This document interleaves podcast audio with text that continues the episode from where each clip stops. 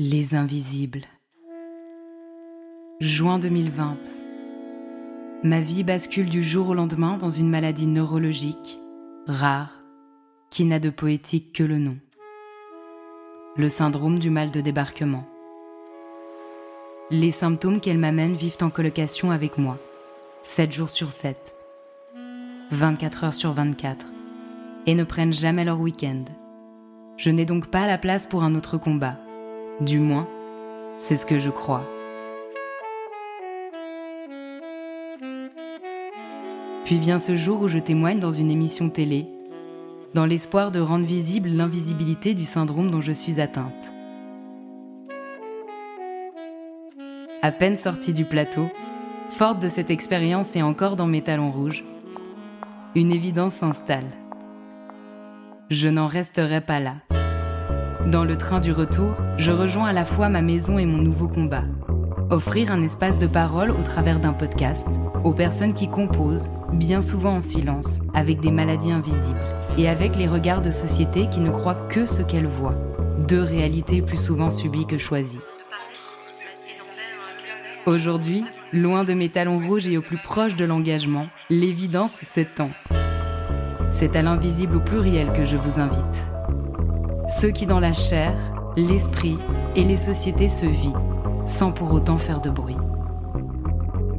Si comme le dit Antoine de Saint-Exupéry, l'essentiel est invisible pour les yeux, ici, on compte bien le faire entendre. Bonne écoute Comment aurais-je pu imaginer parler d'aspirateur à clito et de société pénétrocentrée avec une femme vaginique élevée dans la tradition juive et longtemps appelée Sarah la Vierge?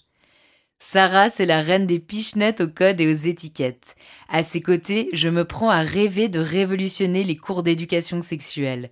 Projet auquel Sarah n'est de prime abord pas prédestinée. Elle qui n'a jamais eu l'occasion, par ailleurs bien douteuse, de mettre une capote sur une banane.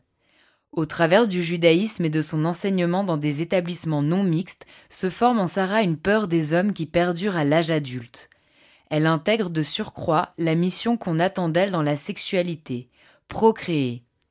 En conséquence de son éducation et en filigrane de son développement, un vaginisme primaire se crée une agression sexuelle dont elle est victime plus tard, ainsi que la médicalisation de ses parties intimes liées à l'endométriose et à l'adénomiose, développe chez Sarah un vaginisme secondaire. Dans un tourbillon de vie et de spontanéité, Sarah nous donne la vraie définition du vaginisme, loin des mythes et des croyances. Puis on est embarqué à ses côtés lorsqu'elle aborde les décharges électriques qu'elle ressent à l'excitation, à la stimulation et à la pénétration. On peut s'en douter, les premiers rapports avec pénétration qu'elle expérimente à ses 28 ans sont des moments peu heureux. Mais cet été, elle fait la rencontre d'un garçon à qui elle a tout de suite parlé d'endométriose et de vaginisme. C'est peut-être pour Sarah le début d'une nouvelle aventure. Hello Sarah Hello Comment est-ce que tu vas aujourd'hui? Ça va bien, merci et toi?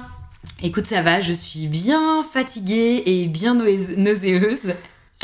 Mais je suis hyper contente euh, de t'avoir avec moi aujourd'hui pour la deuxième fois. Il faut quand même contextualiser. On a fait un premier interview le 7 mai ensemble, 2022. Et puis euh, au moment de la copie, l'export de l'épisode, je l'ai perdu. C'est les risques du métier. C'est ça. J'étais bien en colère, mais au final, j'ai beaucoup de plaisir à te retrouver aujourd'hui. Alors voilà, nous on s'est rencontrés via Instagram. Mais en vrai, on est voisines. Parce que toi, tu habites à Neuchâtel et moi à Genève, donc les deux en Suisse, et il y a seulement 100 km qui nous séparent. Une heure et demie de train. C'est ça. Donc toi, Sarah, tu vis avec plusieurs maladies. Est-ce qu'aujourd'hui, tu peux déjà nous les citer? Oui, bien sûr. Alors moi, je vis avec l'endométriose, l'adénomiose, le vaginisme et la fibromyalgie. Ok. Nous, aujourd'hui, on va essentiellement se concentrer sur le vaginisme. Mais alors, qu'est-ce que c'est le vaginisme? Est-ce que tu sais ce que c'est le vaginisme? Est-ce que ah. tu as une idée? Moi, j'ai une idée hyper approximative. Vas-y, je t'écoute.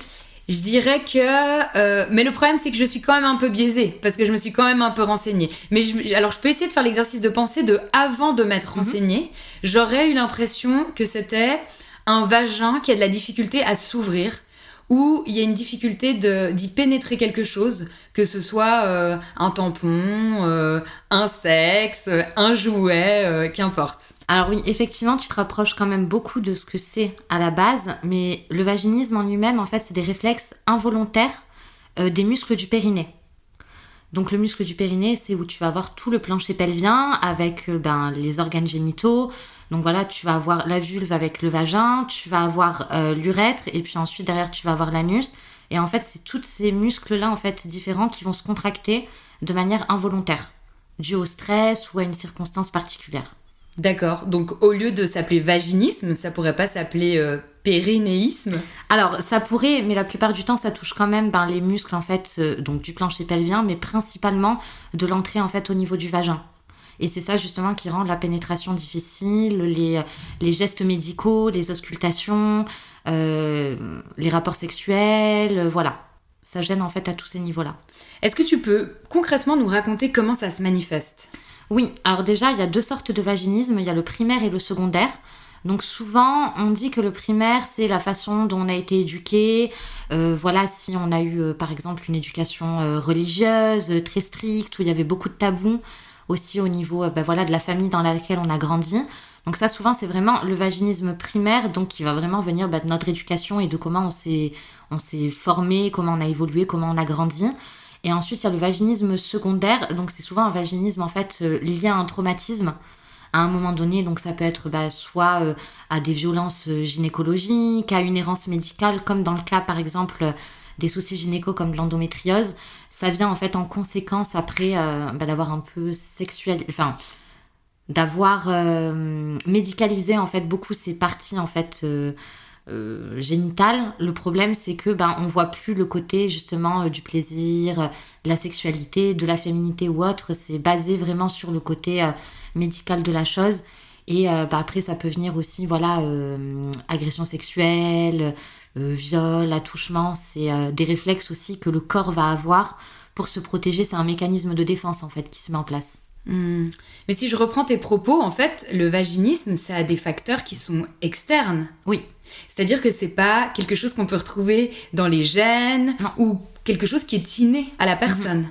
Par contre, ça peut être euh, une conséquence de quelque chose, comme la maladie, ben, pour le coup, avec tous les traitements qu'on va avoir euh, au niveau gynéco et les auscultations à répétition, ben ça, ça peut aussi, au fur et à mesure, créer euh, quand même un traumatisme euh, déjà psychologique et puis aussi émotionnel et physique. Et le corps, ben, il, communique voilà, euh, de sa propre, sa propre façon et manière. Et du coup, bah, il va réagir au danger en fait comme ça. Hmm. Et alors chez toi, le vaginisme qui s'est développé, il est primaire ou secondaire ou les deux? Alors moi, au début, c'était primaire parce que j'ai vraiment grandi dans une famille en fait très religieuse au niveau du judaïsme. Et donc, euh, bah, la sexualité, c'était vraiment euh, quelque chose qui était très tabou, en tout cas dans ma famille à moi. Euh, et c'est vrai que j'ai eu très peur du sexe, en fait, pendant longtemps. J'avais du mal à, à pas me faire une image vraiment terrorisante de la chose. Et ce qui a entraîné, ben, du coup, que j'ai mis vraiment très longtemps avant de perdre ma virginité et avant d'avoir des rapports sexuels. En fait, tout ça, ça a eu quand même un impact après sur ma, la vision que j'avais, en tout cas, de la vie sexuelle. Hmm. Et ensuite, euh, ben ça c'est vraiment du vaginisme primaire. Et puis ensuite en secondaire, ben comme j'expliquais tout à l'heure, comme j'ai eu beaucoup de soucis médicaux depuis très jeune, euh, gynéco principalement, c'est ça qui a été compliqué, c'est qu'au final j'ai beaucoup euh, médicalisé en fait mes parties intimes, ou on a médicalisé mes parties intimes de par la prise en charge aussi des maladies différentes. Et c'est ça qui a fait qu'en fait j'arrivais plus du tout ben, avoir euh, mon vagin comme euh, une zone de plaisir, comme euh, une zone voilà de, de contact, de proximité. Pour moi, c'était ça incarnait surtout beaucoup de peur et d'appréhension. Hmm. Et c'est comme ça que mon vaginisme secondaire, du coup, s'est mis en place aussi. J'ai entretenu une peur, en fait, qui elle-même en a entretenu d'autres. Et, et, du coup, c'était des insécurités un peu constantes et permanentes. Hmm. Tu dis que dans ton éducation, tu as créé une image du sexe qui était plutôt euh, désécurisante. Est-ce que tu arriverais à, refléter cette image? Ben, on va dire que dans le judaïsme, on a quand même beaucoup de pression en tant que femme pour euh, repeupler en fait euh, le peuple après ce qui s'est passé avec la Seconde Guerre mondiale. Et donc chez les femmes juives, c'est quand même une pression qu'on a depuis qu'on est jeune. Et après, ben, d'autant plus, euh, voilà, selon le niveau euh, de, de croyance, de pratique, euh, de tradition aussi qu'on a dans la famille, la sexualité, c'est quelque chose de très, très tabou. On est, en fait, la sexualité, dans la religion en tout cas, c'est vu pour procréer, mais pas pour le plaisir en lui-même. Mm. Donc on passe quand même par cette phase aussi de, bah, de, de, pression un peu sociétale et traditionnelle qu'on peut, qu'on peut mettre sur les autres. Bah voilà, quand on est une femme juive, euh, c'est, c'est en tout cas c'est un des facteurs à prendre en compte. Toi, c'est arrivé à quel moment dans ta vie? Euh, J'ai toujours. Franchement, j'arriverai même pas à te retrouver une date précise parce que euh, depuis mes premiers souvenirs, j'ai toujours eu peur. déjà, j'ai jamais mis de tampon. J'ai 30 ans aujourd'hui, bah, j'ai jamais réussi une seule fois à mettre un tampon. Et c'est pas grave, c'est comme ça. Euh, c'était voilà, moi j'étais beaucoup bah, les serviettes hygiéniques, voilà qu'on a toutes connues euh, depuis qu'on est petite quand on a euh, nos règles. et c'est vrai, j'ai perdu le fil de mon truc. Moi, je te demandais quand est-ce, quand est-ce que c'était arrivé dans ta vie, mais tu disais qu'au final, ça a ah toujours été un peu le cas. déjà mettre des tampons, c'était pas forcément évident. Et puis la peur de la sexualité, ça a toujours été Enfin, moi, je suis l'aînée quand même d'une grande fratrie, donc en étant aussi l'aînée, ben, on a un rôle aussi à tenir. Et moi, j'avais pas beaucoup de. Euh, ben, de toute façon, comme j'avais peur des relations dans tous les cas avec les hommes, c'est vrai que moi, il y a toujours cette barrière qui a été créée. Et comme ben, j'en avais toujours peur, ben, je préférais ne pas y être du tout confrontée. Et puis, dès que j'étais confrontée à un rapprochement ou autre, ben, j'étais la première à, trouver toutes les excuses du monde possibles pour essayer d'éviter euh, à ces moments-là, mais au final, je me rends compte que ça a été vraiment dans plusieurs euh, parties différentes de ma vie, autant dans la partie euh, médicale que dans la partie de mon évolution aussi et de comment je me suis construite, et aussi bah, des peurs que ça a engendré par la suite. Mais ça a quand même eu beaucoup de conséquences sur, sur ma vie voilà, sexuelle, intime, féminine, relationnelle, mais ça a toujours été le cas. Et d'où est venue cette peur des hommes? Bah, De base, elle est venue vraiment bah, lié à la sexualité, parce que comme j'avais peur de la sexualité, bah, du coup j'avais peur des hommes et des rapprochements que je pouvais avoir avec. Euh, mais c'est surtout venu en fait quand j'ai subi une agression sexuelle euh, il y a quelques années. Là pour moi ça a été un réel, euh, un réel traumatisme en fait. Et puis c'est vrai que au départ je me suis pas rendu compte que je continuais à, à développer et puis à nourrir cette peur là. Et c'est avec un peu de recul où je me suis rendu compte il y a deux ans à peu près que j'avais vraiment peur en fait des hommes. J'avais vraiment, c'est une peur que j'arrivais pas à expliquer. C'était euh, même pas de l'intimidation, c'était même pas le fait de, je sais pas, de pas me sentir trop légitime vu que je connaissais, voilà, pas grand chose non plus à la sexualité et, à tout le reste. Mais c'est vraiment une peur en fait que j'ai nourrie. J'avais peur de me retrouver seule avec un homme, même en plein jour, même à l'extérieur. Et ouais, c'est vraiment une peur que j'ai nourrie en fait au fur et à mesure, sans le voir venir. Hmm. Est-ce qu'il y a, d'autres femmes euh, dans ta famille, dans ton entourage proche, qui ont cette peur des hommes aussi? Non, pas du tout. Je suis vraiment la seule, euh, en tout cas quand j'en parle avec mon entourage, il n'y a jamais personne qui a eu des ressentis pareils, mais dans les femmes de ma famille, il n'y a personne non plus qui a vécu euh, ben voilà, d'agression sexuelle ou d'attouchement ou autre. donc c'est vrai que rien que le fait bah, d'en parler et puis de, le verbaliser, ça en a choqué plus d'une dans ma famille parce que bah, c'est c'est quelque chose qui est jamais arrivé en fait à quelqu'un de mon entourage. En tout cas, vraiment dans la famille, euh, vraiment le noyau euh, proche. Euh, donc c'est vrai que c'était un peu dur à faire comprendre, à vraiment ouais, extérioriser les, les ressentis, de, des peurs que ça me transmettait aussi. Mais par contre, bah, voilà, j'ai été très bien écoutée, très bien, très bien comprise aussi. Mais c'est vrai que non, je, sur le coup, je me suis sentie un peu seule à ce niveau-là. Parce que pareil, les filles de, de, bah, de ma génération, euh, euh, moi voilà, euh, vers 15, 15, 16 ans, toutes mes copines, elles avaient déjà eu des rapports, elles avaient perdu leur virginité. Enfin voilà, j'ai quand même été en décalage par rapport à beaucoup de monde de mon âge bah, par rapport à ça. Parce que j'ai toujours vraiment mis un gros, un, un, gros, un gros drapeau rouge devant pour ce que ça signifiait pour moi la sexualité de manière générale. Hmm. Est-ce que tu as eu l'impression que c'était pas forcément évident euh, à l'adolescence la comparaison avec les autres? Est-ce qu'il y a eu des critiques ou des jugements par exemple de tes amis parce que toi t'arrivais pas à mettre des tampons et elle oui? Alors moi c'est vrai que j'ai toujours senti que j'étais en décalage. Euh, mais pour le coup, c'est jamais les autres qui m'ont fait ressentir ça. C'était vraiment moi, en fait, en me comparant avec les autres, où je me disais, mais je suis quand même en retard, tu vois, par rapport aux filles de mon âge. Regarde, elle, elle part en vacances, elle peut mettre des tampons. Euh, tu vois, moi, par exemple, je pars en vacances, si j'ai mes règles, c'est une toute autre organisation. Hein. C'est vraiment, si je sais que je vais avoir mes règles, je sais que je vais pas pouvoir me baigner. Euh, enfin, c'est un peu plus limitant aussi. Donc, j'ai souvent quand même été jalouse euh, de la facilité que les filles autour de moi avaient en fait à bah, déjà à bien vivre leurs règles. Parce que moi, dès mes premières règles, ça a été catastrophique. Euh, de voir qu'elles pouvaient mettre des tampons alors que moi, même à 30 ans, j'arrive toujours pas à en mettre. C'est pas faute d'avoir essayé, mais voilà, quand je vois que j'y arrive pas, je, je force pas plus. Mais c'est vrai que c'est plutôt moi qui me compare aux autres en me disant, mais par rapport à la sexualité aussi. Tu vois, quand tu vois les filles de ton âge, ben, toutes parler de leur première expérience et tout, euh, au début ça va parce que tu es dans les âges où euh, tu vois, tu es encore un peu dans, dans, la norme, tu vois, sociétale, mais quand tu as passé par exemple les 25 ans et que bah, toutes tes copines elles racontent tu vois leurs expériences sexuelles au lit comment c'était le mec qu'elle a vu enfin bah, j'étais souvent gênée parce que j'ai toujours eu quand même ce ouais cette gêne cette peur en fait de la sexualité. Donc je me suis vraiment sentie souvent en décalage mais euh, personne ne me l'a fait ressentir en fait. C'est moi qui ai eu ce sentiment-là. Hmm. Et comment ça se passait justement ces moments de discussion? Moi je vois un peu euh, ces moments où tu es avec tes copines, chacun, chacune parle de sa sexualité, euh, ce qui se hmm. passe en ce moment, soit avec un amoureux avec qui c'est depuis longtemps, d'autres des plans juste pour le sexe, ou des trucs comme ça. Est-ce que tu sentais que tout d'un coup on attendait que tu délivres toi une certaine parole, ton expérience? Est-ce que tu devais te hmm. défiler de ces moments-là? Comment ça se passait? Non, bah, j'étais devenue un peu euh, la mascotte euh, avec mes copines.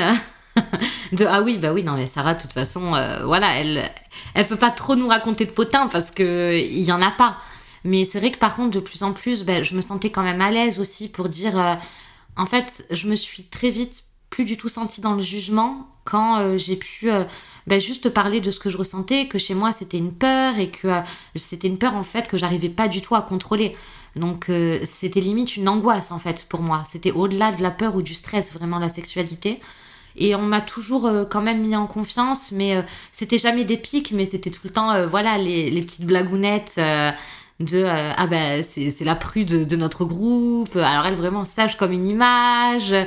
Et euh, donc c'est vrai que j'avais quand même des copines qui, attendaient impatiemment que je passe aussi le cap pour euh, bah aussi, je pense, pour euh, me montrer que on peut dédramatiser et que c'est pas non plus la fin du monde. Enfin, il faut, je pense qu'il faut être au clair qu'on a chacune notre propre rythme, chacun aussi d'ailleurs, qu'on vit chacun les expériences, ben au fur et à mesure de la vie et des étapes qu'on passe. Et c'est vrai que maintenant, avec du recul, je me dis, mais pourquoi est-ce que je me suis comparée? Pourquoi est-ce que je me suis mis la pression comme ça? Enfin, je veux dire, moi, j'ai fait plein de choses qu'il y a plein de gens de mon âge qui n'ont pas encore fait. Et bah, c'est juste la vie qui est comme ça. Et il faut que chacun prenne son temps, en fait. Hmm. Mais est-ce que du coup, tu t'es quand même senti un peu exclu d'une sorte de vie sociale? Je pense à des choses très concrètes, parce que tu parles de si tu devais partir en vacances, j'imagine par exemple une journée piscine ou des cours de natation ou j'en sais rien, des choses que tout d'un coup tu pouvais pas pratiquer. Est-ce que tu sentais là aussi un décalage? Euh, alors, je me sentais pas jugée par les autres, mais encore une fois, c'était beaucoup moi qui me jugeais moi-même et où j'avais tendance quand même à me rabaisser à me dire ah ben là tu vois tu fais pas ci ou mais regarde ben, toutes les autres de ton âge tu vois elles le font. Euh, quand on avait euh, sport euh, tu vois avec l'école et quand c'était piscine quand t'as toutes les filles qui vont à la piscine parce qu'elles ont un tampon et que toi t'as ta grosse serviette hygiénique et tu dis non mais je peux même pas mettre un pied dans l'eau parce que je vais gonfler ça va faire un parachute je vais remonter à la surface.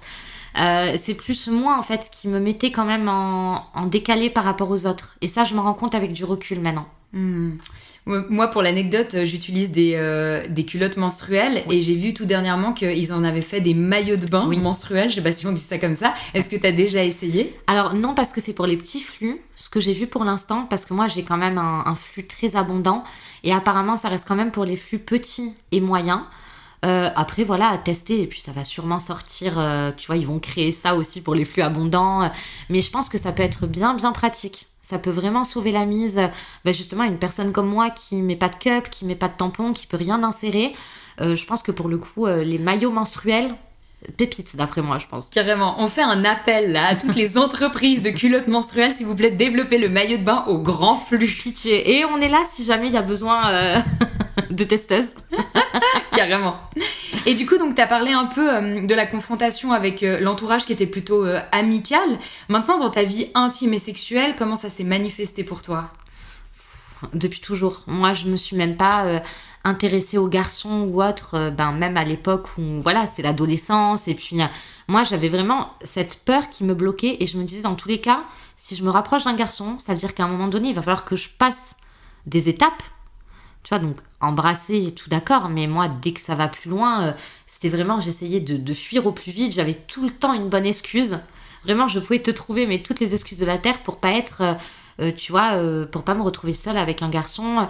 Et, mais comme je disais, il y a aussi beaucoup l'éducation qui fait ça, parce que moi, euh, j'ai toujours été en école juive, tu vois, depuis ma naissance. Et rien qu'en école juive, c'est tu te mélanges pas chez les garçons. Tu vois, c'est des cours de récréation séparés. Euh, t'es pas à côté, tu vois, en cours ou autre. Donc j'ai été quand même éduquée comme ça et j'ai grandi avec ces barrières aussi qu'on nous mettait. Donc je pense que ça n'a pas non plus aidé à ce que euh, j'essaye de, de travailler là-dessus. Mais déjà, pour travailler là-dessus, il faut avoir conscience qu'il y a, qu'il y a quelque part où ça bloque. Et moi, à l'époque, j'avais pas du tout encore le recul pour euh, ben, justement faire tout ce travail-là et comprendre les blocages. Qu'est-ce qui est une cause, qu'est-ce qui est une conséquence, tu vois? Hmm. Donc, euh, c'est ça qui a été quand même ben, tout un travail, en fait. C'est un processus à, à faire. Mais mais c'est vrai que moi, dès que je pouvais éviter d'être euh, avec un garçon, et puis j'irais même au-delà de ça, parce que après avoir eu mon agression sexuelle, j'arrivais même pas à avoir un homme euh, dans mon entourage. Euh, même si c'est pour aller boire un verre avec des copines, s'il y avait un mec qui était là, je me refermais complètement, j'étais vraiment braquée, bloquée. et encore une fois, mon corps avait beaucoup de réflexes que je comprenais pas forcément. Euh, même quand j'allais euh, voilà, pour un rendez-vous euh, chez le gynécologue, enfin moi, il n'y a que depuis un an et quelques qu'on arrive à m'ausculter. Avant, je, voilà, je fermais les cuisses directement, je tremblais comme une feuille, je claquais des dents, et c'était vraiment des choses que je ne pouvais pas contrôler. C'est pour ça que quand on parle de vaginisme, on parle vraiment des, réflexes, en fait, des muscles du plancher pelvien, parce qu'un réflexe, c'est quelque chose que tu contrôles pas. C'est, mmh. tu vois, c'est, voilà, c'est pas toi qui as la main dessus, c'est pas quelque chose où tu peux te parler à toi-même et te dire mais non, mais là respire un coup, c'est quelque chose d'irrationnel quand même, les peurs. Tu m'as pas raconté qu'un des spéculums avait fini au visage d'un gynéco ben Justement, malheureusement, avec l'endométriose, je suis passée par beaucoup d'errances médicales et comme beaucoup par les violences gynécologiques et euh, obstétriques, obstétricales. Violence, ouais, bon voilà. Et, euh, et en fait, ben, le problème, c'est que des face des fois à des médecins qui veulent rien entendre, qui sont pas du tout euh, avenants, qui préviennent pas, tu vois, quand ils vont faire euh, bah, les gestes médicaux. Et donc, c'est vrai que ça, c'est assez déstabilisant. Et moi, c'est vraiment. maintenant, j'arrive, tu vois, à dire aux médecins, par contre, voilà, prévenez-moi, je veux vous prévenir, par exemple, avant de commencer le toucher vaginal ou bien l'auscultation. Et puis un jour, il y en a un qui m'a fait mais tellement mal. Il m'a fait pleurer en plus plusieurs fois pendant la consultation. Donc évidemment, on connaît un peu tout ce discours. Euh, on est des femmes, c'est normal d'avoir mal, l'hystérie féminine, euh, le fait qu'on soit des chauchottes, qu'on en fasse trop. Et puis en fait, au moment de l'auscultation, donc je le préviens, je lui dis bon ben voilà, j'ai été diagnostiquée euh, d'un vaginisme, donc en plus de mes douleurs d'endométriose, l'entrée elle est vraiment très douloureuse. Et mais non, mais c'est dans votre tête. Et puis en fait, il m'a mis bah, le spéculum de force, hein. Et puis en fait, bah, euh, justement, mon vaginisme était tellement fort parce que ça emmenait vraiment chez moi une peur. Euh, vraiment, c'était incontrôlé en fait comme peur. Ça a été euh, un signal d'alarme en fait de mon cerveau et de mon corps. T'as tous les warnings qui s'allument et puis dans ta tête, c'est il faut que je parte d'ici en fait. Il faut que je sorte de cette situation. Et puis en fait, il me parlait tellement mal, même en essayant de force de m'ausculter, que en fait, j'ai cassé un, un spéculum en plastique et que je l'ai renvoyé en pleine tête. C'était tellement mérité. C'était complètement mérité. Et si j'avais pu euh, faire plus, euh, tu vois, ça avait été un spéculum, tu sais, en fer, euh, là, il l'aurait senti passer, là. Carrément. Arrête-moi si je suis trop intrusive, mais j'avais cette question à te poser. Est-ce que tu as déjà eu un rapport consenti avec pénétration? Oui. Oui, alors par contre, ça m'a mis beaucoup de temps. déjà, j'ai perdu ma virginité, j'avais 28 ans. Et donc, bah voilà, c'est quand même assez tard dans la norme sociétale, tu vois, ça paraît quand même euh, très tardif. Euh, mais c'est vrai que même mes premiers rapports, ils ont directement été douloureux. Voilà, faut pas oublier que déjà j'avais toute cette peur autour de la sexualité, euh, en plus du vaginisme en lui-même, et que là, de passer à l'acte, ben ça te. Ah ouais, au niveau pression, là, t'es, es, au top du top, hein. T'es pressé comme jamais. Et donc les premiers ont été très douloureux. J'étais avec quelqu'un qui m'a beaucoup culpabilisée par rapport au fait ben, justement que j'avais ces réflexes-là, que et pourquoi avec toi ça marche pas, pourtant avec toutes les autres filles ça fonctionnait, euh, je comprends pas ce qui va pas chez toi. Euh, donc voilà, beaucoup quand même de reproches et euh, de, de, de, chantage quand même émotionnel. Euh. et c'est vrai que ça a été très dur parce que bah, c'était mes premières expériences. et pour le coup, ben, j'en ai pas du tout gardé un bon souvenir. Ça a plus renforcé en fait le traumatisme et au-delà de ça, ça m'a fait perdre confiance en moi. Donc le peu de confiance que j'essayais de prendre, ben en fait, euh, ça dégringolait euh, très vite parce que j'avais pas quelqu'un de compréhensif, tu vois, et de tolérant en face de moi. Et par contre, une fois que j'ai quitté cette personne, euh, ben, j'ai voulu rentrer un peu dans la norme, tu vois, voilà, ben, des femmes de mon âge. Et donc, je me suis dit, voilà, je vais essayer tous les trucs, un peu Tinder, tu vois, un peu tout ça. Et au final, ça a été ben, vachement libérateur parce que le, le premier mec avec qui j'ai eu des rapports euh, après mon ex, euh, j'ai eu zéro douleur, en sachant que moi j'ai quand même des douleurs à l'excitation, à la stimulation et à la pénétration. Donc rien que le fait d'exciter en soi, en fait j'ai déjà des décharges électriques euh, au niveau des lèvres, au niveau voilà du clito, en interne aussi. Donc c'est même dur de de bah, de faire monter le plaisir et tu vois et rien que d'avoir du désir parce que rien que ça c'est douloureux. Et c'est vrai qu'en fait ben après euh, cette, euh, cette relation-là, j'ai vraiment voulu euh, lâcher prise, mais je me mettais beaucoup la pression pour bah, découvrir plein de choses, pour essayer plein de nouveaux trucs.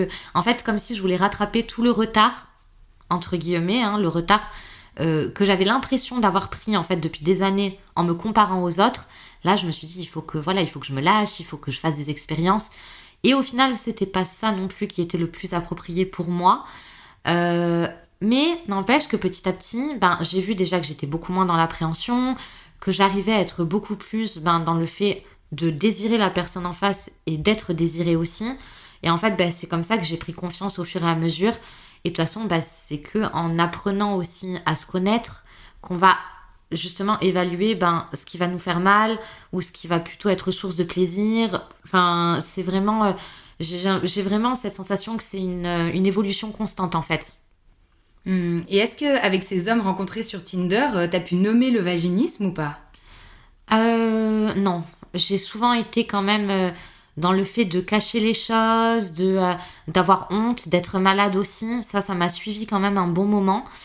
Et en fait, bah, il y a que bah, y a que cet été où j'ai réussi. En fait, j'ai rencontré rencontré un mec cet été et puis un des premiers trucs que je lui ai dit bah, parce que ça a vite euh, ça s'est vite enchaîné, tu vois. Euh, voilà, il y a une suite, euh, tu vois, de choses qui se sont passées. Et puis avant, j'aurais été vraiment beaucoup dans la retenue ou à me poser beaucoup de questions avec moi-même et donc à pas profiter du moment présent parce que bah, du coup j'ai mes insécurités aussi bah, qui reprennent le dessus.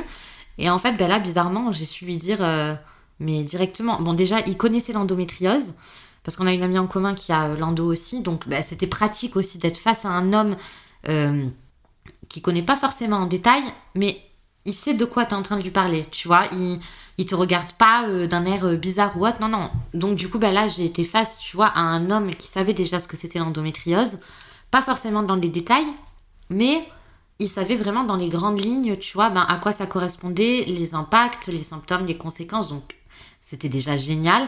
Et puis, c'est vrai qu'au moment, ben voilà, où, ça devient, euh, tu vois, plus chaud, je lui ai vraiment, mais euh, sorti de manière tellement naturelle en lui disant, alors tu sais, voilà, moi, si jamais, euh, sois pas surpris, si jamais ça passe pas, ou si je, suis, je suis vraiment contractée ou autre, parce que bah, je fais du vaginisme. Mais je l'ai sorti vraiment d'une traite comme ça, et en fait, en le disant, je me suis dit, mais en fait, c'est aussi simple que ça. En fait, je me complique la vie, je me mets euh, une pression pas possible, euh, où je veux pas non plus, parce que tu sais, dans l'idée, tu dis, ah, mais pour le mec en face, je veux pas non plus mettre la pression, ou souvent on se dit, ah, je veux pas casser, tu vois, le, euh, ben le, le, délire un peu, tu vois, tout ce qui est en train de se passer, le fait que tout le monde crescendo, ben là, tu vois, si je dis que je fais du vaginisme, ben ça va peut-être tout casser, peut-être qu'au final, on va plus du tout être excité, ou peut-être que du coup, ben ça va faire peur au mec en face, et en fait, ben c'était aussi simple que ça. Ben non, mais voilà, si jamais, si jamais ça passe pas, sache que je fais du vaginisme. Ah bon, mais c'est quoi du vaginisme? Ça, je connais pas. Ben, le vaginisme, en fait, voilà, c'est des réflexes des muscles du plancher pelvien euh, qui se contractent tout seuls. Ben, comme, voilà, comme on en a parlé au début, comme j'ai pu t'expliquer. Et en fait, ben, tu te rends compte que c'est pas compliqué. Mais c'est juste une question de trouver le courage et de te rendre compte qu'en fait, ça, ça, ça t'enlève rien, en fait, tu vois, de faire du vaginisme. Ça change rien de ta personne. Tu vois, c'est juste que peut-être que tu as besoin de plus de temps, tu as besoin d'être plus excité, tu as besoin d'être plus stimulé, tu as besoin de te sentir en confiance. Mais tu vois, pour le coup, le mec, je le connaissais pas. Et pourtant, ben, je me suis sentie en confiance complètement. Parce que j'étais en confiance avec moi-même. Parce que sur le coup, je me suis dit, mais écoute, je me sens tellement bien, je me sens tellement euh, euh, libre, j'ai envie de lâcher prise. Et c'était pas un lâcher prise forcé. Tu vois, c'est un lâcher prise où vraiment je l'ai laissé en fait, tu vois, venir. J'ai accueilli, tu vois, euh, ces, émotions et ce que j'avais envie de vivre. Et en fait, je me suis juste laissé porter. Hmm. Mais t'étais en confiance avec toi-même, mais moi j'ai aussi la sensation que t'étais en confiance avec lui. Parce qu'il était quand même déjà aussi sensibilisé au sujet de l'endo. Peut-être que lui, il dégageait aussi une énergie qui te mettait en confiance. Ouais. Mais c'est vrai que n'importe qui n'est pas apte, j'ai l'impression, et malheureusement, à recevoir ça. Après, c'est dur aussi. Tu vois, parce qu'il faut pas oublier que quand on parle de maladie, ça renvoie quand même des choses, tu vois, aux gens qui en face. Euh, des peurs qu'ils peuvent avoir, comme par exemple, on sait que la maladie, ça fait penser à la mort. Pourtant, c'est un raccourci qui est très court parce que entre la maladie et la mort, t'as quand même un, enfin, tu vois, des années qui peuvent se passer, des plusieurs, euh, tu vois, euh, des dizaines d'années. Et puis au final, tu peux être malade, ben, comme nous, tu vois, chronique, en n'ayant pas, tu vois, ton pronostic vital, tu vois, engagé en lui-même, mais par contre où ça va te créer ben, plein de difficultés dans ta vie quotidienne. Et donc c'est vrai que je peux comprendre que les gens réagissent comme ça, mais d'un autre côté, heureusement que nous on fait pas ce raccourci-là, parce que sinon euh, on, serait, euh, ben, tu vois, on renverrait l'image d'une personne euh, qui est vraiment au, bord, tu vois, vraiment de la mort en fin de vie. Et c'est vrai que ça c'est quelque chose qui fait vraiment très peur aux gens. Et les hommes, ben, on va pas se mentir. Alors il y a un grand manque d'éducation de manière générale, que ce soit l'éducation sexuelle, parce qu'il y a toute cette sphère de la sexualité aussi, mais c'est tout simplement toute la sphère en fait chronique à laquelle on va être confronté, tu vois, au quotidien. Et il y a cette notion aussi, euh, toute cette dimension, tu vois, de couple et de relation, tu vois, amoureuse ou intime avec les autres quand tu es atteinte de maladie. Tu vois, parce que tu vas te dire, ah ben, enfin, moi j'ai eu des réflexions, tu vois, qui peuvent paraître bêtes maintenant, mais où je me suis dit, pourquoi est-ce qu'un mec voudrait être avec moi alors qu'il peut être avec une fille totalement valide, euh, tu vois, qui va pas avoir de soucis, qui, euh, si un jour, euh, voilà, ils veulent des enfants, pourra tomber enceinte, tu vois, sans problème, pourra avoir des rapports, voilà, comme, comme une lettre à la poste, tu vois, enfin, il y a... Des rapports comme une lettre à la poste. ça passe tout seul, ça glisse, tu vois, sauf que bah, quand t'es vaginique, ça glisse pas, tu vois, tout seul. Donc, c'est vrai que souvent, tu as aussi toutes ces petites comparaisons où au final, personne ne se met en comparaison avec toi, mais toi, en tant que personne, tu vois, malade, tu vas avoir tendance à, te comparer aux autres, alors que au final, malade, euh, valide, ou tu vois, enfin, on a toute notre personnalité, on est, personne n'est la même personne en fait, tu vois, on est tous différents et donc euh, on a chacun des manières différentes aussi ben, d'aborder les sujets de la vie comme ça. Hmm. J'ai l'impression que la comparaison, c'est vraiment quelque chose qui s'étend euh, à tous les êtres humains, en fait. Que ce soit des personnes valides, malades, euh, ou entre elles, ça reste quelque chose, euh, un fardeau pour, pour beaucoup de personnes, cette comparaison. Mhm. Est-ce que tu as l'impression qu'on sacralise à tort la première relation sexuelle avec pénétration? Ah oui. Bah déjà, regarde, moi, je m'en étais fait tout un monde, hein. Ah, je te jure, mais je m'étais imaginé des trucs. Mais tu sais, quand tu connais pas, et que en plus tu t'entretiens, tu vois, une peur ou des, euh, ou des interrogations ou autres. Et c'est pour ça que je dis que l'éducation sexuelle, c'est quand même vachement important. Moi, en école juive, j'ai jamais eu d'éducation sexuelle. Mais même le truc le plus banal euh, de mettre une capote sur une banane, moi, j'ai jamais vu ça.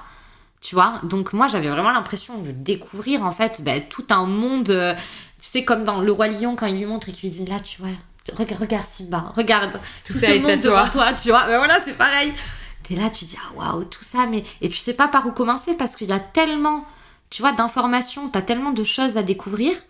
Euh, mais sans éducation sexuelle, tu peux pas, enfin, t'es pas censé deviner les choses en fait. À part aller chercher des renseignements à droite à gauche, bah, tu sais, nous, euh, à notre époque, euh, le premier livre vraiment qui est sorti, c'était l'encyclopédie des filles de A à Z. Le dico des filles. À l'époque. La catastrophe. Voilà, mais à l'époque, c'était le seul repère qu'on allait avoir aussi tu vois, dans les librairies, maintenant, la sexualité, la parole, elle se libère beaucoup. Tu vois, t'as plein, enfin, le plaisir de la femme, tu vois, le. Enfin, tout ça. Mais à l'époque, on n'avait pas tout ça, nous.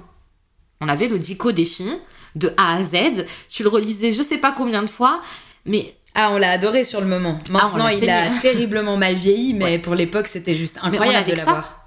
Tu vois, on n'avait pas d'autre support au final. Et donc, c'est vrai que de pas avoir tous ces renseignements-là, bah, évidemment que ça te ça, continue de te conforter ou de te mettre dans l'inconfort que ce truc-là, c'est pas fait pour toi. Mais moi, j'étais persuadée que la première fois, c'était un truc de fou. Moi, j'étais persuadée, bon, avant déjà, je savais même pas ce que c'était un orgasme, tu vois, ni rien, mais j'étais persuadée que tu prenais ton pied rien qu'avec la pénétration. Tu vois, il m'a fallu 28 euh, ans pour euh, bah, apprendre que tu as un clito, le fonctionnement d'un clito, qu'un clito, ça ressemble aussi beaucoup, tu vois, à un pénis en interne, tu vois, avec les, les bulbes et tout. Enfin, tu vois, rien que l'anatomie en soi, combien de filles sont persuadées qu'elles ont que deux trous? Combien? Combien sont persuadées, par exemple, qu'elles urinent par le vagin? Et combien d'hommes pensent ça aussi? Mais parce que si, si t'as pas d'infos, si on t'éduque pas, tu peux pas deviner. Tu vois, enfin, à part euh, quand tu fais de la SVT en cours et de la biologie, euh, tu vois, enfin, tu, tu vas pas aller bien loin avec ça.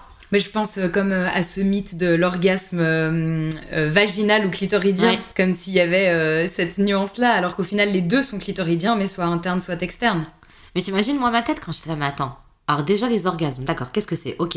Attends, il y a deux sortes en plus. Mais attends, mais comment je vais savoir lequel je suis plus l'un que l'autre? Et tu sais, bah, ça fait partie en fait, ouais, de, de ta... tu t'éduques toi-même aussi. Et on est dans une génération où on fait beaucoup ça, rien que par rapport à nos comptes Instagram, tu vois, le fait aussi de faire de la prévention, de l'information par rapport aux maladies chroniques. Rien que dans la vie, tu vois, de la maladie chronique, bah, tu te rends compte que tu dois aussi beaucoup aller chercher les infos par toi-même, aller piocher, tu vois, à droite, à gauche. Et puis, euh, bon, moi je trouve ça intéressant parce que ça te pousse aussi à être active ou actif, tu vois, dans, euh, bah, dans la découverte des choses, tu vois, que tu as envie de découvrir. Euh, je pense que c'est un côté quand même important. C'est intéressant, mais la vigilance aussi est importante et garder l'esprit critique aussi. Et des fois, je trouve que ça devient de plus en plus compliqué avec les extrêmes sur les réseaux sociaux, les prises de position hyper tranchées, hyper binaires par des personnes parfois, mhm. voilà, très douteuses. Est-ce que le mot préliminaire pour toi est un mot problématique? Alors ça l'était pas avant, mais euh, clairement depuis que j'ai des rapports, oui, ça l'est. Parce que donc j'ai appris aussi que préliminaire, ça voulait dire une préparation pour une chose importante. Et donc ça voudrait dire que tout ce que tu fais avant la pénétration, enfin que le en fait le point culminant c'est la pénétration, tu vois en elle-même. Mais au final, peu importe euh, la relation sexuelle que tu vas avoir, euh, qu'on te fasse un cuni, euh, tu vois que tu vois que tu fasses une fellation ou autre, ça compte totalement comme un acte sexuel en soi. Tu vois, en tout cas pour moi, j'ai, enfin moi je le vois comme ça. Pour moi, la pénétration c'est plus du tout bah, le parce qu'avant, bah, l'idée qu'on te met en tête, c'est que c'est le Graal. Tu vois, genre le moment de la pénétration, t'as préparé avant la pénétration pour le moment le plus important. Et en fait, bah, tu te rends compte que tu peux très bien avoir des rapports sexuels sans avoir de pénétration. Hmm typiquement, pour la petite anecdote, tu vois, le, mec que j'ai rencontré cet été, euh, ben, le, le, premier soir où, euh, où c'est parti un peu en, en cacahuète, euh, il n'y a pas eu de pénétration. Tu vois, mais par contre, on, on a fait ben, plein d'autres choses mais on n'a pas fait la pénétration. Et moi, le lendemain, tu vois, quand j'ai raconté, euh, parce que tu vois, c'était voilà, dans un contexte aussi, tu vois, où on, était tous une semaine en vacances et tout, et quand j'ai raconté ça à mes copines, la première réaction, c'est Mais il y a eu pénétration? J'étais là, non. Ah, ben non, ben t'as pas couché avec alors Ben si. Hmm. Si, si. T'inquiète pas que moi, la soirée que j'ai vécue, pour moi, j'ai eu des rapports hier soir, tu vois. Et pourtant, il n'y avait pas de pénétration. Hmm. Ça me fait penser à, ces listes que certaines d'entre nous tiennent euh, sur euh, avec qui on a eu des rapports. Et c'est vrai que, en tout cas, et pour euh, mes, copines et, moi-même, à chaque fois, on a noté que les hommes ou les femmes avec qui il y a eu pénétration. Ouais. Ouais. Mais pourtant, ça veut dire que les autres personnes, vous le qualifiez comme, enfin, vous le catégorisez dans quel. Aujourd'hui, je vois ça complètement différemment. Mais c'est vrai que pendant des années, c'était comme ça. Et c'est comme si tout le reste, justement, les fellations, les cunilingus, euh, les baisers, tout ça, c'était du vent. Alors que pas du tout. Mais je me souviens que très souvent, je me disais, j'allais mettre un nom sur la liste et je me disais, ah non, mais il n'y a pas eu pénétration. Alors je le mets pas. Alors qu'on avait passé une nuit incroyable. Tu peux prendre plein de plaisir sans, sans la pénétration. Hein. Tu vois, enfin, c'est. Euh, pour moi, la sexualité, elle est vraiment pas que régie par ça. Hmm. Et tu peux avoir des rapports géniaux sans pénétration et tu peux avoir des rapports pourris avec pénétration. Enfin, tous les cas de figure, euh, tu vois, sont possibles. Bien sûr.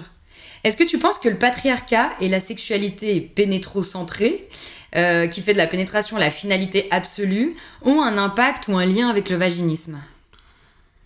Ben, Je pense que je dirais pas que, ça, que c'est une conséquence directe, mais je dirais par contre que justement, ben, ça crée euh, des insécurités, des interrogations, et c'est pour ça qu'on commence à se comparer aussi.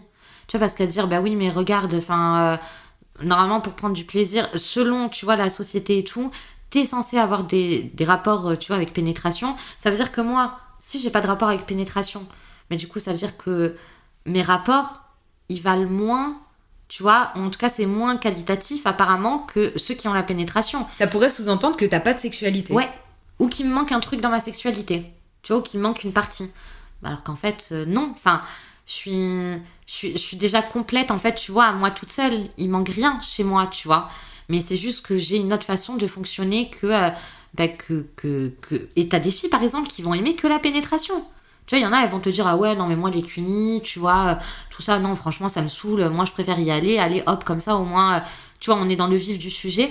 Ben, en fait, on est tous différents. Tu vois, on va chacun préférer des choses différentes. Et puis, euh, et de toute façon, c'est en découvrant aussi tout ça, en découvrant le partenaire, en, tu vois, c'est en communiquant, tu vois, pendant l'acte aussi. C'est ça qui va rendre ton moment, en fait, tu vois, de qualité. Hmm. C'est pas le fait d'avoir eu deux minutes de pénétration ou bien ou bien 30, euh, tu vois, de qui. C'est pas ça qui, qui, change, euh, tu vois, je trouve, au plaisir et, euh, et, au moment, en fait, que tu passes. Et pourtant, c'est fou, hein, les normes qui sont véhiculées autour. les gens aiment toujours savoir combien de fois par semaine tu fais l'amour, combien de temps ça dure, au bout de combien de temps ton partenaire y jouit. C'est vraiment des questions qui sont souvent posées, qui sont plus du niveau de la performance et de la quantité que de la qualité. Et moi-même, j'avais ce billet-là quand j'avais tout d'un coup quelqu'un dans l'entourage qui me disait Mais moi, avec mon partenaire, on fait l'amour une fois tous les deux mois, c'est incroyable et ça nous suffit je me disais mais c'est pas possible. Mais c'est pas possible de faire l'amour une fois tous les deux mois. C'est tout. Et en fait maintenant j'ai complètement changé ma manière de penser et vraiment de me dire mais le plaisir et le désir c'est vraiment quelque chose de individuel. Moi ce qui m'importe de savoir bah, chez les personnes qui me sont proches c'est que oui elles prennent du plaisir que c'est des rapports consentis. Voilà. qu'importe le nombre de fois où elles le font et combien qu'importe combien de temps ça dure. Mhm. parce que c'est pas révélateur au final tu vois, c'est pas du tout révélateur du plaisir que tu vas prendre de savoir combien de fois par semaine ou par mois et quelle position, euh, tu vois, et est-ce que tu as des orgasmes à chaque fois ou pas? Ça, pareil, cette course, tu vois, à l'orgasme et au plaisir. Donc, autant la parole, elle s'est beaucoup libérée autour de la sexualité, mais autant maintenant, tu as une autre forme de comparaison et de compétition, tu vois, un peu aussi. Mais c'est que du coup, ça veut dire, ah ouais, mais attends, mais t'as des orgasmes à chaque fois? Ou genre, ah ok, ah ouais, d'accord, ok. Ah non, parce que moi, j'ai pas des orgasmes à chaque fois. Et puis, et tu vois, encore une fois, c'est comme ça que les gens, en fait, ils se comparent entre eux, alors que il n'y a pas à comparer parce que personne ne va avoir la même vie sexuelle que l'autre. Hmm. T'as pas la même que ton voisin, que tu vois, enfin, c'est juste que c'est tellement personnel qu'en fait, c'est des détails qui devraient même pas être importants. Tu vois, quand t'es avec euh, tes, potes ou quoi, mais tu racontes parce que, ben, euh, tu vois, c'est plus pour se faire rire ou quoi. On n'est plus dans la compétition comme on pouvait être avant. Euh, tu vois, ah ouais, ah ben moi plus que toi, ah ouais, non mais moi moins quand même, ah moi j'ai beaucoup une libido vraiment qui est au plafond, tu vois, ça va plus être euh, ben, juste de partager en fait, tu vois, des anecdotes, tu vois, d'en rigoler ou de, ou tu vois, ou d'être fier et de dire ah ouais, franchement hier soir, euh, tu vois, c'est aussi un dépassement, tu vois, de soi, on peut le voir comme ça aussi d'une certaine manière. Et de toute façon, ben, ce qui importe, c'est vraiment que ton plaisir à toi et celui de ton partenaire. Le reste des détails après ou de la vision que les gens vont avoir de toi, Franchement, mais moi, tu vois, j'ai été, euh, j'ai été Sarah la Vierge pendant 28 euh, ans, tu vois. Et franchement, ça me dérangeait pas, tu vois. Parce que je me disais, ben oui, qu'est-ce que vous voulez que je vous dise euh, Oui, oui, oui, je suis vierge, oui, oui. Et on se rend compte au final que tout ça varie aussi énormément en fonction des périodes de la vie. Ah, mais bien sûr. Qu'est-ce que tu penses des films porno qui véhiculent des images qui disent, qui font sous-entendre que le sexe fait mal? Bon, est-ce que déjà c'est consenti? Parce que tu vois, il y a ça aussi. Euh, dans l'industrie, euh, tu vois, du porno. Le problème du porno, c'est que ça a donné une idée tellement, euh, je trouve... Parce que franchement, il y a des fois, le sexe, ça peut être surcoté aussi. Tu vois, il y en a qui te le vendent. Enfin, tu vois, typiquement, la première fois, moi, on en parlait tout à l'heure, pour moi, c'est surcoté complètement la première fois. Parce que, ben non, non, tu vas pas avoir d'orgasme pour ta première fois. tu vois, ça risque de te faire mal aussi. T'es pas habitué, ton corps, il est pas habitué non plus. Tu vois, je trouve que c'est vraiment euh, survendu en fait pour ce que c'est au final. Et j'ai l'impression que le porno, tu vois, c'est un peu pareil. Ça montre vraiment euh, des, extrêmes et ça donne des idées après où ça, ça fait penser à certains que la sexualité, c'est comme dans les films porno. Mais euh, ma cocotte, euh, si tu veux durer comme une actrice porno, où je suis sûre que ces scènes, elles sont coupées je sais pas combien de fois. mais tu sais que quand tu regardes, tu pourrais te dire, oh, attends, mais alors déjà, moi je crie pas comme ça. Moi je fais pas autant de bruit. Elle a l'air de prendre un plaisir de ouf. moi, les premiers rapports que j'ai eus, c'était pas du tout comme ça. Tu vois, enfin, ça, ça fausse quand même, je trouve que l'image, elle est biaisée. Mhm. Et que ça renvoie, ou au final, mais ça veut dire quoi? Ça veut dire que du coup, je dois avoir mal pour prendre du plaisir?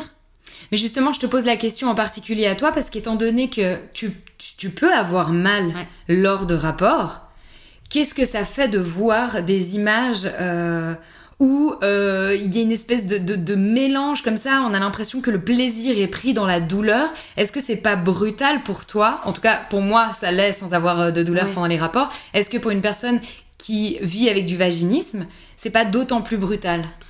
Ah bah franchement, euh, moi si je regarde le truc, je me dis oh là là, tu sais, je commence à avoir mal, tu vois, aux lèvres, au vagin et tout. Genre moi je pense à la fille, tu vois, et je me dis oh là là, la pauvre, putain, mais tout ce qu'elle est en train de se prendre, la pauvre, oh là là, elle va, elle va être pliante de ce soir. En fait, moi je m'imagine, tu vois, déjà les douleurs après pour la fille.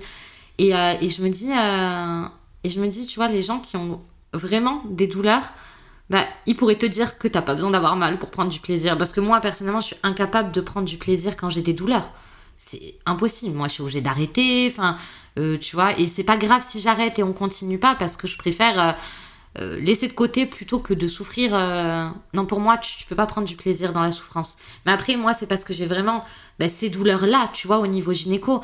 Après, si pour certains, ben, leur, leur kink, tu vois, c'est d'avoir mal pour prendre leur pied, ben. Bah, heureusement que t'as pas mal comme moi j'ai mal, j'ai envie de dire à la fille, tu vois. Prends ton pied si tu peux, y a pas de souci, mais ça donne pas envie en tout cas. Hmm. Est-ce que certaines méthodes et pratiques soulagent les symptômes du vaginisme pour toi? Euh, La chaleur, je dirais. Typiquement, maintenant, tu as plein euh, de sextoys tu vois, qui existent avec le mode chauffant. Et le mode chauffant, ça peut vraiment permettre, tu vois, de détendre tout le plancher pelvien. Et ben, justement, alors après, ça, dépend. Euh, j'allais dire, si c'est dans le but d'une pénétration, tu vois, après, par exemple, ben, ça peut justement être tous tes muscles, tu vois, à se détendre et à plus du tout appréhender parce que ben, en étant excité du coup ben évidemment ben, tu vas enfin évidemment non tu peux être excité sans mouiller mais tu as quand même tu vois de la lubrification aussi. Et donc ça c'est un signe aussi en tout cas en tant que vaginisme de ton corps où tu dis bon ça veut dire que je suis pas tu vois méga sèche en bas ça veut dire que je suis quand même tu vois excitée j'arrive quand même à me détendre. Mais c'est vrai que le chaud ça va vraiment permettre de préparer tu en préliminaire du coup euh, mais après, tu peux très bien aussi en plaisir, euh, tu vois, euh, que ce soit solo, tu vois, ou en couple ou quoi. T'as ton petit sextoy chauffant, tu vois, ça te permet de tout détendre, tu prends du plaisir en même temps. Et d'ailleurs, moi, quand j'avais beaucoup de soins, où justement, ben, je, mon vagin était beaucoup médicalisé, comme par exemple quand je faisais des infections utérines ou vaginales et que je devais mettre des ovules, tu vois, ou de la crème au fond du vagin ou autre, casse-tête, j'arrive même pas à mettre de tampon, qu'est-ce que je vais rentrer une tige de 20 cm euh, pour le mettre au fond du l'utérus, donc moi c'est toujours un moment horrible pour moi. Et bah du coup, euh, avant j'utilise mon petit sextoy chauffant, hop hop hop, tout le plancher pelvien, tu vois, voilà, je me fais plaisir, tu vois, je prends mon pied et tout, et comme ça, à la fin, hop, juste avant que tout se détende, hop hop hop, je mets ma petite ovule, tu vois, ou mon petit, ou ma petite crème au fond, et ça c'était vraiment une technique que j'avais trouvée pour, euh, bah, pour pallier justement à cette peur parce que moi, toute seule, à devoir me faire un soin, c'est encore pire que si je suis chez le gynéco. Ah, je suis dans mon lit, je peux mettre une heure, une heure et demie, euh, j'approche, euh, j'approche les ovules. Je suis là, non, non, non, non, je peux pas. Je rapproche, non, non, non, non, je peux pas. Je m'arrête, je pleure. Après, je me dis, bon, allez, j'y retourne. Mais ça peut durer vraiment. Euh, ça m'est déjà arrivé de mettre trois heures, trois bonnes heures pour mettre une ovule. Hmm. Comment l'entourage peut soutenir une personne qui fait du vaginisme? Je dirais en n'étant pas dans le jugement, en respectant en fait le rythme euh, bah, du, proche qui va être touché, ou bien tu sais, ça peut être le compagnon aussi. Hein. Donc euh, je dirais que c'est dans le respect, dans la compréhension et de pas lui mettre la pression. Et justement de pas faire de comparatif ou autre. Hmm. Est-ce que l'expression faire du vaginisme te convient? Moi ça me fait bizarre et je trouve que ça rend la personne complètement responsable. Moi je dirais que je suis atteinte de vaginisme. Parce que, euh, on en avait parlé la dernière fois, le verbe faire, ça veut dire que tu vas mettre des actions en place pour arriver à un résultat voulu.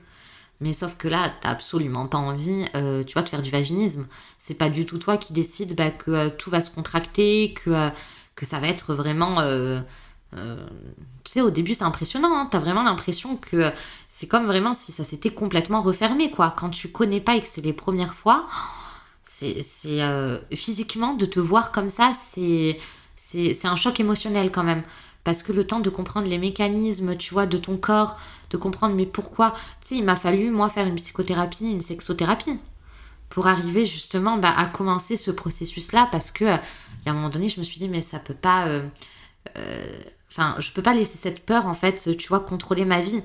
Parce que au-delà de ça, comme on disait tout à l'heure, c'est pas que les rapports, tu vois, avec les hommes.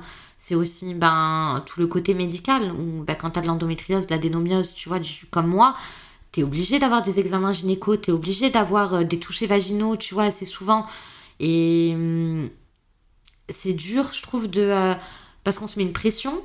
Donc d'un côté, on est médicalisé, de l'autre, on se met une pression parce que ben, malgré les douleurs, etc., il faut qu'on arrive, quand on a rendez-vous chez le gynéco, bah, à s'ouvrir littéralement, tu vois, un minimum, et te dire, quand t'es passé par l'errance médicale, t'as la peur de dire, oh là là, je vais tomber sur un gynéco qui va me faire des reproches, il va me faire culpabiliser, il va me juger et tout. Et tout ça, ben, tu vois, ça aide pas du tout. Mais, euh... mais j'ai perdu le fil de ce que je voulais dire, évidemment. Euh... On partait de cette question de faire du vaginisme. Oui. Et donc, ben voilà, encore une fois, tu as une différence entre une action que tu vas mettre en place et quelque chose que tu subis. Le vaginisme, tu le subis. C'est pas une volonté de ta part, c'est pas quelque chose que tu entretiens, mais par contre, c'est vraiment quelque chose sur lequel il faut faire un travail profond si on veut. Euh, quel jeu de mots, un travail profond. J'adore. Euh, tu vois, pour vraiment arriver en tout cas à comprendre, tu vois, le pourquoi du commun. Et ça, c'est déjà la première étape. De comprendre pourquoi, déjà de savoir qu'il y a un vaginisme primaire, secondaire, comment ça fonctionne, comment est-ce que ça peut euh, arriver dans ta vie, comment est-ce qu'on peut pallier à ça, est-ce qu'il y a des petites techniques qui existent. Mais je pense que ça demande vraiment un accompagnement pour moi, je pense qu'on ne peut pas, euh, on peut pas euh, vouloir s'en sortir seul en pensant que voilà, ben, qu'on est assez fort pour le faire toute seule. Pour moi, il y a vraiment cette notion importante de savoir demander de l'aide quand il y a besoin et d'avoir euh, une, tu vois, une béquille tu vois, des techniques qu'on va pouvoir utiliser, des, des, petites manières qu'on va pouvoir nous apprendre. Rien que la respiration. Moi, je savais même pas que je respirais mal. Tu vois, et j'ai appris justement avec tout mon travail de physiothérapie, euh, et aussi de psychothérapie, d'apprendre à bien respirer. Tu vois, ça peut être plein de petites techniques comme ça que tu peux mettre en place. Euh, mais c'est vrai que ça demande un, un boulot euh, bah, de fond, quoi, tu vois. Conséquent. Conséquent. Profond. Vraiment.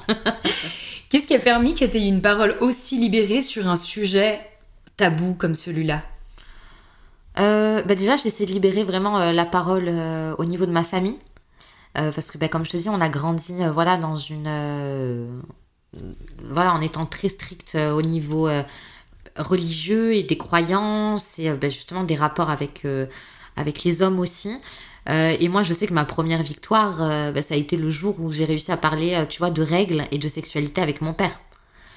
Quand, quand j'ai vu jusqu'où j'ai pu emmener, tu vois, cette réflexion et le fait de pousser aussi dans le retranchement et d'aller plus loin que juste c'est tabou, j'en parle pas. Mais en fait, tu te rends compte qu'en libérant la parole, tu libères aussi celle des autres. Et en fait, en libérant celle des autres, tu dis, mais en fait, je me suis bloquée pour rien. Je me suis mis vraiment des, des barrières. Enfin, je me suis arrêtée vraiment à, à, des choses qui étaient tellement pas importantes. Mais pourtant, ben, quand tu as une angoisse, comme c'est quelque chose qui est pas, euh, euh, qui est pas censé, ben, du coup, tu peux te faire tellement de films. Et moi, ma première victoire, ça a vraiment été ça. Et c'est là où j'ai compris, où je me suis dit, mais en fait, si j'ai pu si maintenant j'arrive à en parler avec mon père et que j'ai pu libérer toute cette parole autour du tabou, ben, je peux faire ça avec tout le monde. Et comment ça a été accueilli par ton père? Super bien. Franchement, je pense que ça l'a beaucoup déstabilisé au début. Il s'y attendait pas du tout. Parce que ben voilà, on est, euh, on est quatre enfants et sur les quatre enfants, ben, il y a trois filles. Donc lui aussi, il a grandi, ben, enfin, tu vois, il a eu ses filles, enfin, ses filles ont grandi avec tous ces problèmes, tu vois, de filles, problèmes qu'il n'a pas eu avec le garçon. Et je pense que ça l'a beaucoup surpris au début. Et puis après, mais maintenant, c'est euh, c'est vraiment. Euh, je peux lui parler de sang, je peux lui parler euh, de contraction à l'utérus, je peux lui parler que j'ai l'impression que qu'on est en train de me vider, tu vois, les, viscères, etc. Et comme, par exemple, ben, quand je suis rentrée cet été, j'ai raconté les potins à mon père. tu vois, avec le mec et tout, alors que pourtant j'aurais jamais pu faire ça il y a encore des années avant. Donc en fait, ce serait totalement possible que ta famille écoute cet épisode de podcast. Complètement. Bah, de toute façon, il y a voilà ma mère, ma sœur qui suivent voilà mon compte Instagram et puis t'inquiète pas que je l'enverrai à mon père. Bah, la dernière fois qu'on s'est vu, je l'ai raconté de suite. Hein, je lui ai envoyé un vocal. Je lui ai dit ah ouais papa, tu sais et tout. J'ai fait un podcast sur le vaginisme. Ça va être trop bien. Et d'ailleurs, ben même quand j'ai commencé à découvrir les sextoys et tout, un jour je lui en ai parlé. Je dis, ah bah tu sais, justement, là, il y a une marque qui m'a envoyé des sextoys et tout. Bah, franchement, je suis trop contente. C'est trop bien, ma fille profite. Alors que tu vois, avant, avec les filles, elle était beaucoup plus dans la protection et dans le paternalisme. Alors que le garçon, il laissait tout faire. Tu sais, euh, mon frère, il a dû avoir ses premiers rapports, tu vois, super jeune. Mon frère, c'est. Euh, mon père, euh, il, tu sais, il l'applaudissait. Et puis nous, tu sais, c'était attention à comment tu sors en étant. Comment est-ce que tu habillé avant de partir de la maison et attention aux garçons. Alors que maintenant, tu vois, c'est le lâcher prise total. Premier truc qu'il m'a demandé pour cet été, c'est Et t'as rencontré quelqu'un?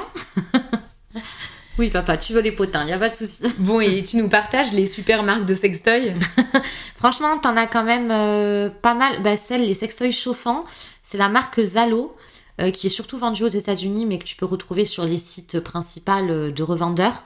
et moi, mais ça, ça m'a changé la vie. Vraiment, d'avoir ce côté vraiment chauffant. Je pense que vraiment pour les vaginiques, c'est vraiment ce qui a le plus adapté. Euh, parce qu'on n'a même pas besoin d'aller en interne. Tu sais, t'as même des. Euh, tu sais, t'as même euh, les wands là, tu sais, qui ressemblent à des micros là, tu sais. Ben, t'as ça, t'as que le bout en fait, tu vois, qui est chauffant et vibrant, etc. Et en fait, ben, t'es même pas obligé d'aller en interne, tu vois, tu restes vraiment à l'extérieur. Est-ce qu'il existe aussi plusieurs tailles justement pour des personnes vaginiques? Il me semble que j'avais vu qu'il y avait deux tailles différentes. Après, moi, dans tous les cas, vu comment je vis, tu vois, avec mon vaginisme, quand j'achète des sextoys, ce sera jamais pour avoir quelque chose de, pénétratif. Jamais. Mais par contre, ouais, donc j'irai ce qui est chauffant, j'irai tout ce qui va être les aspirateurs à clito. Incroyable. Le womanizer. T'en as plein, je crois. T'as les Satisfyer aussi. Donc t'as quand même plusieurs marques. Mais alors ça, vraiment, euh, quand on est vaginique, mais c'est. Mais alors, mais parfait de chez parfait parce qu'il n'y a pas besoin de pénétrer quoi que ce soit ça va sur ton clito, ça te fait l'affaire, mais alors en 2-2. Euh, donc bah, du coup, tu apprends aussi, c'est une autre manière d'apprendre après à, euh, à, aller crescendo, tu vois, par rapport à l'orgasme, à, tu vois, repousser tes sensations aussi. Donc c'est un, un exercice aussi, franchement, qui est pas mal à faire. Parce que comme on disait, quand tu as, quand as tes parties intimes qui sont beaucoup médicalisées, ça fait vraiment du bien de retrouver aussi cette proximité que tu as avec toi-même, euh, tu vois, de ne pas avoir peur en vrai bah, de te toucher, tu vois, de continuer à te découvrir. Mais tu vois, moi par exemple, en tant que vaginique, je suis incapable, même en me touchant, d'aller en interne. Même dans l'idée, ça va même pas m'exciter parce que je, vais, je vais avoir peur de me faire mal en fait, tu vois. Et c'est pas du tout, euh, tu vois, ce qui est, euh, ce qui est recherché. T'as les honnêtes aussi qui existent, tu sais, c'est les petits anneaux en silicone euh, bon, ça, c'est quand tu es avec un partenaire, parce que du coup, ça va être des anneaux en silicone où tu en as quatre, en fait, et où tu vas pouvoir, euh, bah, ton partenaire, en fait, va pouvoir le mettre, tu vois, sur son pénis. Je te fais le geste et tout, t'as vu? J'adore. Et, euh, et, en fait, ça va permettre de créer un amortisseur au niveau bah, des coups de rein, des à c'est vraiment, en fait, ça, ça va te permettre que, en interne, il n'y ait que la partie que tu veux qu'il y soit. Tu vois? Donc tu peux en mettre un, deux, trois ou quatre. Et en fait, ben, plus t'en mets, moins tu auras euh, le pénis à l'intérieur de toi. Mais ça va vraiment te permettre de limiter justement ces à-coups. Euh, euh, et, souvent, les dyspanuries, c'est aussi les, douleurs en interne, vraiment en profondeur, tu vois, pour le coup. Et souvent, ben, c'est vraiment avec les à-coups et les coups de rein, où tu as vraiment ces douleurs qui te lancent au niveau du fond de l'utérus. Ça, ça dépend si tu as un utérus, tu sais, antéversé ou rétroversé. Bicorne aussi. Ouais, parce que selon la position, en fait, bah, ton vagin, il va être beaucoup plus court. Et donc, ça va beaucoup plus rapidement aller toucher vraiment euh, le fond, euh, tu vois, vraiment à la limite du col, tu vois, de l'utérus, en fait. Donc ça, c'est vraiment des petites techniques, tu vois, qui peuvent être bien pratiques dans la vie de tous les jours. Et je réfléchis, qu'est-ce qu'il pourrait y avoir d'autre? Et après, bah, tu as des techniques aussi, tu vois, typiquement de de masturbation aussi, tu vois, où, bah, qui vont être plus à même. Je sais que pour beaucoup de vaginiques, elles utilisent, tu sais, beaucoup le humping. C'est euh, le fait euh, vraiment de te frotter, tu vois, à quelque chose, ou euh, tu vois, un coussin, ou tu vois, que tu mets entre tes jambes, et du coup, c'est juste le frottement, tu vois, en soi, qui va exciter. Et ça, voilà, c'est quelques techniques qui sont utilisées souvent quand, bah, quand on n'est pas apte ou dans l'envie, tu vois, d'accueillir vraiment une pénétration en elle-même. Hmm. Est-ce que tu aimerais rajouter quelque chose sur ce sujet ou je peux te poser les deux dernières questions de fin? Je t'écoute. Alors, j'ai déjà une. En fait, j'ai une, précédente question aux deux dernières questions de fin. J'avais envie de te demander qu'est-ce qu'on peut te souhaiter pour la suite? Euh, bah, De continuer euh, l'évolution aussi euh, que je suis en train d'avoir, de, de, continuer à, m'aimer, à m'accepter comme je suis, à, être en phase en fait, bah, tout simplement avec moi-même. Euh, parce que j'entends souvent les gens dire Ah ben moi, tu vois, je suis malade, je me sens incomplète. Mais c'est vrai que moi, je me sens pas du tout incomplète. Moi, je me sens tout le temps complète, mais avec des phases, tu vois. Et c'est pour ça que je suis très en phase avec la lune. Parce que pour moi, j'ai vraiment ce schéma, euh, euh, tu vois, des différentes phases dans le mois, tu vois, des demi-lunes, des croissants de lune, etc. Au final, la lune, elle est toujours complète, même s'il n'y a qu'une partie, tu vois, qui est éclairée. Ah, tu vois en filigrane, tu la vois toujours pleine. Elle est toujours pleine. Donc, et d'ailleurs, ben moi, j'ai vraiment pris, euh, j'ai vraiment ce, ce rapport en fait avec la lune qui est très important parce que euh, en fait c'est mon grand-père qui m'a appris ça quand j'étais petite. Comme ça ça fera la petite touche euh, petite touche familiale. Et c'est vrai qu'un jour tu vois mon grand-père quand j'étais petite je demandais toujours quand je voyais plus le soleil je disais mais je comprends pas le soleil il est où? Il est parti en vacances. Et il me disait non parce que le soleil et la lune ils sont complémentaires. Et quand le soleil il va dormir la lune elle apparaît. Et donc il me montrait quand j'étais petite la lune tu vois, dans le ciel. Et puis il me disait, mais tu vois, la lune, même si tu vois qu'une toute partie éclairée, elle est toujours complète. Hmm, super chou. Quel message souhaites-tu laisser aux personnes qui vivent avec le vaginisme? Que c'est pas une fin en soi, qu'il n'y a rien de grave. Il y a, euh, a pas de souci en fait. C'est juste que bah, il faut apprendre à, à s'accepter, à vivre avec, à apprendre justement ben, plein de petites techniques comme ça, plein de petits euh, tips, tu vois, qui peuvent aider et au final qui peuvent aussi rassurer tout le monde en se disant, enfin, je voudrais vraiment rassurer les gens pour que tout le monde comprenne que tout le monde a une sexualité différente. Il n'y a personne qui aura la même sexualité copier-coller. Le plaisir est différent aussi. On aime chacun des choses différentes. Il y a plein de choses aussi qu'on n'aime pas. Et c'est ok. On n'est pas obligé de tout aimer. On n'est pas obligé de tout accepter. Et surtout de plus mettre dans la comparaison. Parce que ça, c'est vraiment contre-productif. Et on se fait plus de mal euh, qu'autre chose. Hmm. Donc d'être sûr de soi et puis d'être sûr de qui on est, de pas douter de sa valeur. Parce que bah, le, fait de faire du vaginisme, bah, c'est, ça t'enlève rien, tu vois. T'es pas, euh, t'as rien en moins en fait. T'es pas, t'es pas quelqu'un euh, d'à part ou qu'on va mettre de côté. C'est juste que t'es comme t'es et, et il faut apprendre bah, à vivre, à vivre comme ça. Hmm. Si le vaginisme était un super pouvoir, ça serait quoi? Si le vaginisme était un super pouvoir. Alors déjà, je dirais que c'est très sélectif tu vois, ce serait un, pouvoir vraiment où, euh, où tu as, ce truc-là de pouvoir vraiment euh, ben, sélectionner en fait les moments avec qui. Euh, enfin, les personnes avec qui tu vas passer ces moments-là parce que c'est tellement des moments que tu appréhendes, tu vois, et où tu espères que tout va bien se passer, et donc tu te prépares, tu vois, pour ces moments-là. Tu vois, c'est une préparation comparée à quelqu'un de valide, tu vois, qui va se dire, oh ben moi, je peux baiser à n'importe quel moment, avec n'importe qui, enfin franchement, il me suffit que je sois dans un bon mood et tout. Bon, ben c'est vrai que pour quelqu'un, tu vois, qui fait du vaginisme, ça va demander d'être d'être bien avec soi-même ce jour-là, euh, de pas avoir de douleur, euh, de pas déjà appréhender la situation en s'imaginant que si jamais tu te rapproches d'un mec et que finalement après ça va plus loin, ça veut dire que tu vas te retrouver toute seule à un moment donné avec lui, mais que de te retrouver toute seule à un moment donné, bah, ça va faire qu'il va falloir passer à l'acte et puis euh, tu vois, c'est vraiment d'essayer de casser ce schéma ce cercle vicieux d'angoisse en fait et, euh, et, de stress en fait qu'on se met et juste ben, de, de se dire que si ça arrive c'est parce qu'on se sentait prête et qu'on était dans le mood pour et dans les bonnes dispositions mais c'est aussi ok de pas être dans les bonnes dispositions, de pas y arriver, de vouloir commencer un rapport et finalement arrêter parce que t'as plus envie ou que tu te sens plus à l'aise, tu vois, dans la chose. Je pense qu'il faut vraiment apprendre à s'écouter, à être bienveillant envers soi-même. Hmm. Et sinon, euh, est-ce que tu serais d'accord de nous partager euh, ton compte Instagram? Oui. Alors moi, bah, du coup, j'ai le compte Instagram qui s'appelle euh, Endomoon, où du coup, bah, je fais de la prévention sur l'endométriose, le vaginisme, l'adénomiose et la fibromyalgie.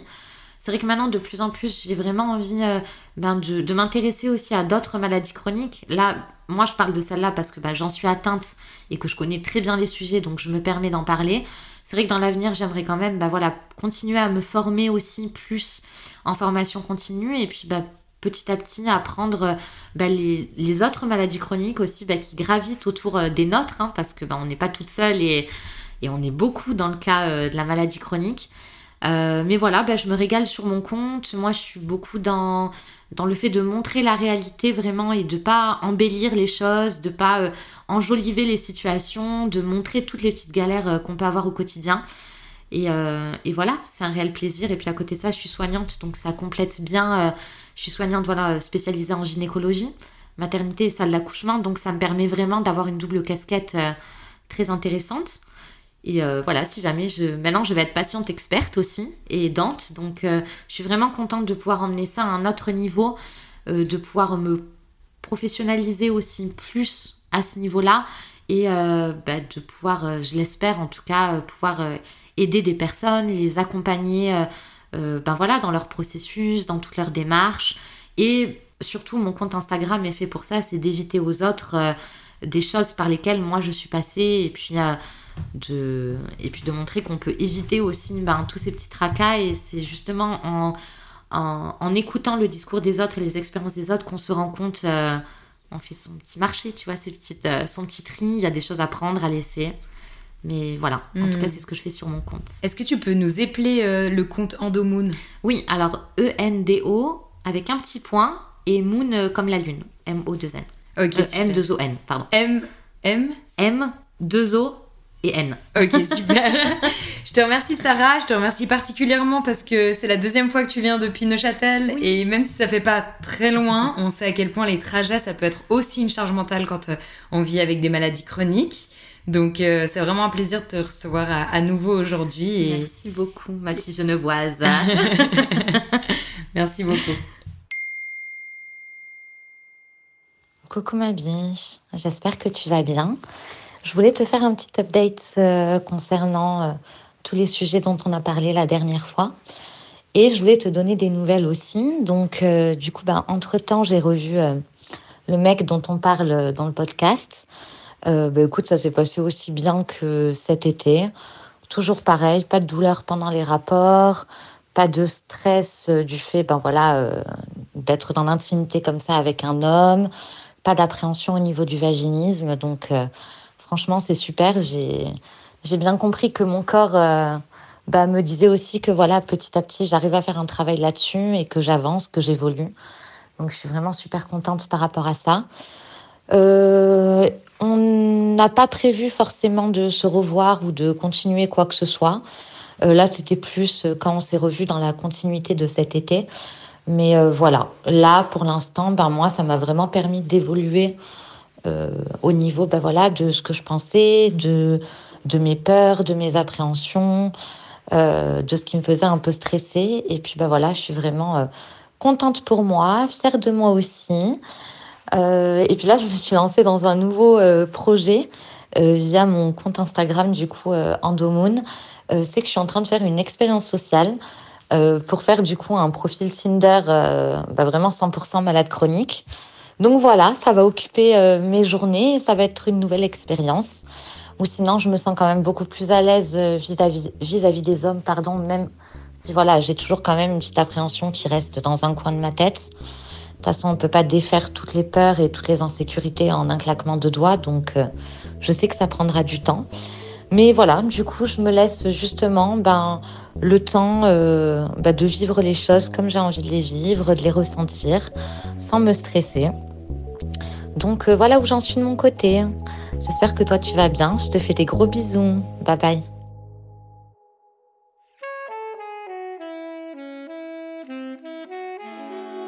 Merci de soutenir ce podcast en vous abonnant pour ne manquer aucun épisode et en lui donnant 5 étoiles sur vos plateformes d'écoute préférées.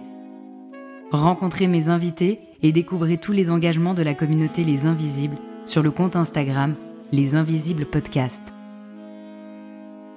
Ensemble, continuons à visibiliser l'invisible.